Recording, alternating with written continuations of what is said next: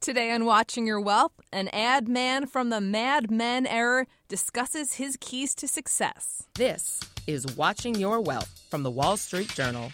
Now, from our studios in New York, here's Veronica Dagher. Welcome to Watching Your Wealth, where you learn all you need to know about building your wealth and protecting your money. I'm Veronica Dagher. Keith Reinhard began his career as a copywriter and went on to become one of the most influential figures in advertising history. He's co founder of the Omnicom Group and is now chairman emeritus of DDB Worldwide. Welcome, Keith. Thank you. Nice to be here. Great to have you. So, Keith, I wanted you to come on the show and share your story as it's pretty inspirational. You grew up um, in a rural Midwest town. You tried to get a job at ad agencies in New York City when you were in your early 20s. You didn't have a whole network of connections and you faced a lot of rejection. And so I wanted to hear from you what that was like and how you overcame it because I think there's some of our listeners are millennials and perhaps in a similar situation. Well, Yes, uh, if you want to be in the advertising business, by the way, you need to be comfortable with rejection because uh, it's sort of a daily experience. I mean, you have this great idea and you know that their client is going to love it, and then for some reason it's rejected. Not but, so much. So you keep persisting. But yes, I, I came to uh, New York City right after graduating from high school. Uh, dead set on becoming a member of the uh, of Madison Avenue community. I had no uh, connections, uh, no money, a little bit of talent, maybe, no experience, certainly. So I went to phone booths. Remember phone booths? sort of. sort of. And I would call like McCann Erickson or J. Walter Thompson and say, I'm looking for a job. And the voice at the other end would say, As what? And I'd say, As anything, you know, Yeah. but uh, rejection after rejection, of course. So, um, How'd you keep going? Because I would think that was Well- really tough at that age and no money and nothing. Yeah. Well, I went back to Indiana, and uh, I got a job as a as an apprentice in a uh, an advertising art studio in Fort Wayne, Indiana, and kept trying to uh, from there to get a job in one of the advertising agencies in Fort Wayne. I wrote a, a wonderful letter to the head of an agency in Fort Wayne, and I didn't even get a response.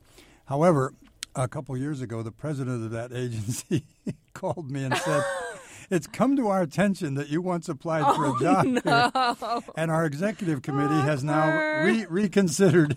Your application. Joking, of course, but I did not uh, take him up on that. I, so then, I for for ten years, I found ways to work around the advertising agency business. I got jobs in film studios and advertising art studios in Chicago, uh, always trying to break into the agency business. And finally, after 10 years of trying, I had an interview with a big Chicago agency, and I thought I was an art director. And they looked at my book and said, uh, We have no openings for art directors, but we do have an opening for a beginning copywriter. And I said, I'll take it.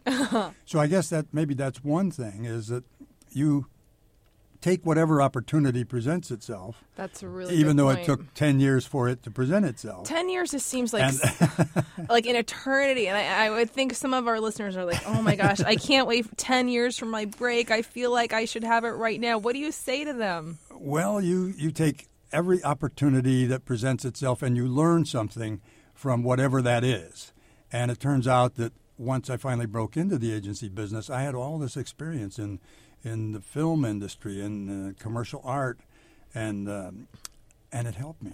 It helped me uh, possibly progress a little faster than, than maybe had I gotten the job at McCann Erickson from the phone booth. That's that's a really good point. You can learn something from every experience, as trivial or maybe not so trivial as it seems. Maybe it seems unrelated. It can apply to a future job, so nothing is lost. I think that's a really great lesson.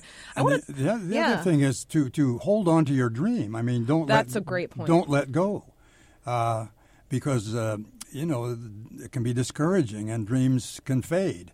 So if it really is your your dream, then you have to press on with uh, persistence and determination and say, okay, well, I was rejected again this time, but now I think I have a different idea to go at it a different way. How do you keep that persistence and keep that outlook when you are getting rejected and it feels personal?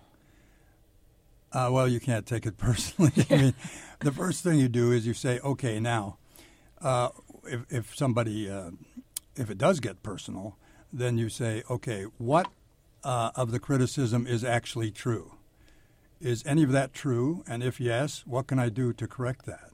And if no, then disregard it.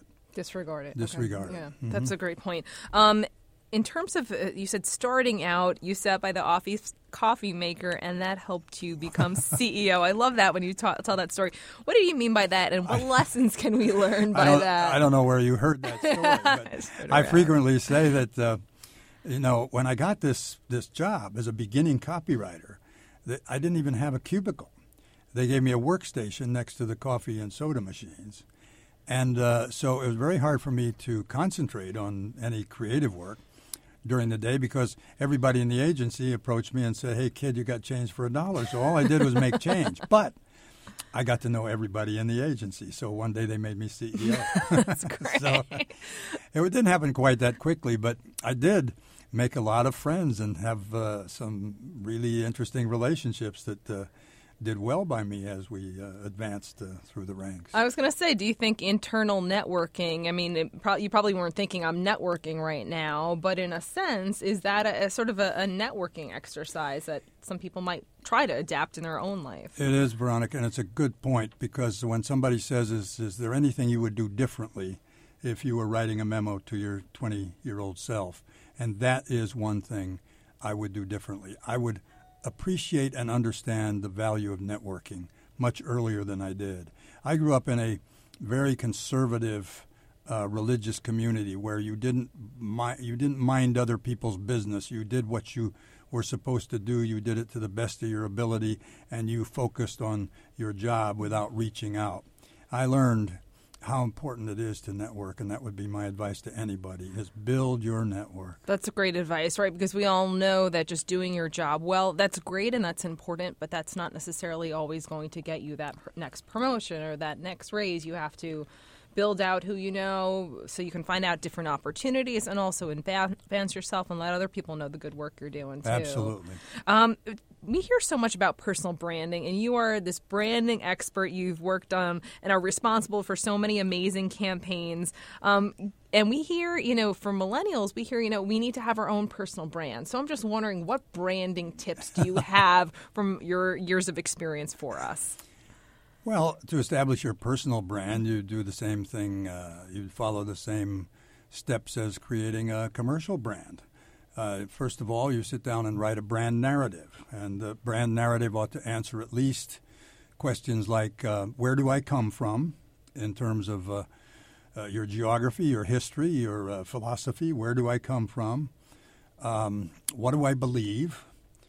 Uh, what am I really good at? Uh, what are my values? What am I like as a person? Pick three adjectives to describe yourself as a person. Um, and um write that narrative. Uh, wh- what do I value? What do I fight for? What do I fight against? And now that you have that narrative, try to um, try to boil that concept down into three P's. There's a point of view. What is my point of view? Out of the point of view, how do I feel about things? Uh, out of that point of view comes a promise uh, so that everyone who encounters me will benefit in what way, will, will, will feel what way. Uh, and then those two are wrapped in a, um, a personality. So I'll give you an example uh, I just did for, um, I mean, I didn't do it for Beyonce, but I'm, u- I'm u- using it as We'll listen to anything about Beyonce. well, I'm using it as an Yeah, sure. example. Um, or, um, yeah, Beyonce's point of view is women are powerful. And her promise to all of us is, I will be fearlessly outspoken. And her p- personality then is independent and unapologetically fierce. Whereas uh, Lady Gaga, uh, her her point of view, I would say, is don't let anyone tell you you can't be exactly as you are. Love her that. promise is, I will push the boundaries of sight and sound and freak you out. and and her personality is that of a sort of free bitch, edgy and outrageous. And then I did one for Bob Dylan. Point of view, all these accolades just get in the way. His promise is, all I can do is be me, whatever that is, and his personality is reclusive and a quiet uh, rebel. indeed, indeed. So if you do yeah. that, if you do that for yourself, and then how do all your communications reflect that concept? Uh, how, how does your Instagram uh, reflect that and your social media? Can you sit down and uh, figure out what color that brand should be and uh, whether it should have uh, a sort of a symbol that reflects all these things you've written in your brand narrative and tried to uh, synthesize in the three P's point of view, promise, and personality. That's how I would go. These are great tips. I think this will help people focus their attention, focus their efforts on uh, the job search or whatever search they're trying to do, whether it's build their business or build their personal brand. Yeah, because you have to remember there are there are thousands, millions of competitors out there, competitive brands. Great and in point. our in our business, you know, every resume looks like every me- resume. So how are you going to make yours different? How How do are you you going to stand out? stand out? you know? Excellent tips. This is so much fun. I would love for you to stick around and take our fun branding quiz. Would you stick around and do that, Keith? Sure. All right. Thanks. You stick around. High inflation has impacted many of us. But what happens when prices go up 55, 67, or even 276%? It makes living more costly. It eats into your paycheck, At the end of the day, the salary itself it's not enough. and money quickly loses value. You can't save, you can't do anything. Check out our complete series on extreme world inflation from A to Z from What's News, plus other exclusive content on WSJ Special Access, only for WSJ subscribers. Round two.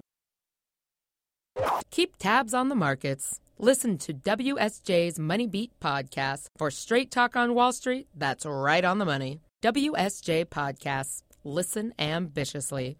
Now, back to the show. Welcome back to Watching Your Wealth. Now it's time for advertising legend Keith Reinhard to take our fun branding quiz. You ready, Keith? Uh, sure. All right. What's the best branding advice you ever received? Well, that a brand is not a logo or a slogan. A brand is who you are, what you do, how you do it, and why. Neat. Worst branding advice you ever heard? Well, I think a lot of, but I think maybe the worst was that uh, a brand is a promise. Well, it is a promise, but it's so much more than that. When you think about a brand like Apple, how much more than a promise with style and integrity of brand all through every touch point. So I think that was a bad, bad advice. Interesting. Fill in the blank. A good brand can buy. Trust, loyalty, Fill in the blank. Good brand can't buy. market share. I mean, that has to be earned. Indeed. If you won a million dollars after tax, what brand would you improve or promote? Brand USA. Oh, that is a good, good answer. Thank you so much. This now, is, where's my million dollars? Yeah, we're. I don't know. We're, we're working on it. Uh, this has been a lot of fun. Thanks so much for joining us, Keith. You're welcome. It was fun. A lot of fun. Great. And this has been Watching Your Wealth, a production of the Wall Street Journal. I'm Veronica Dagher. For more information, check us out at WSJ.com slash podcast. Thanks for listening. WSJ Podcasts. Listen ambitiously.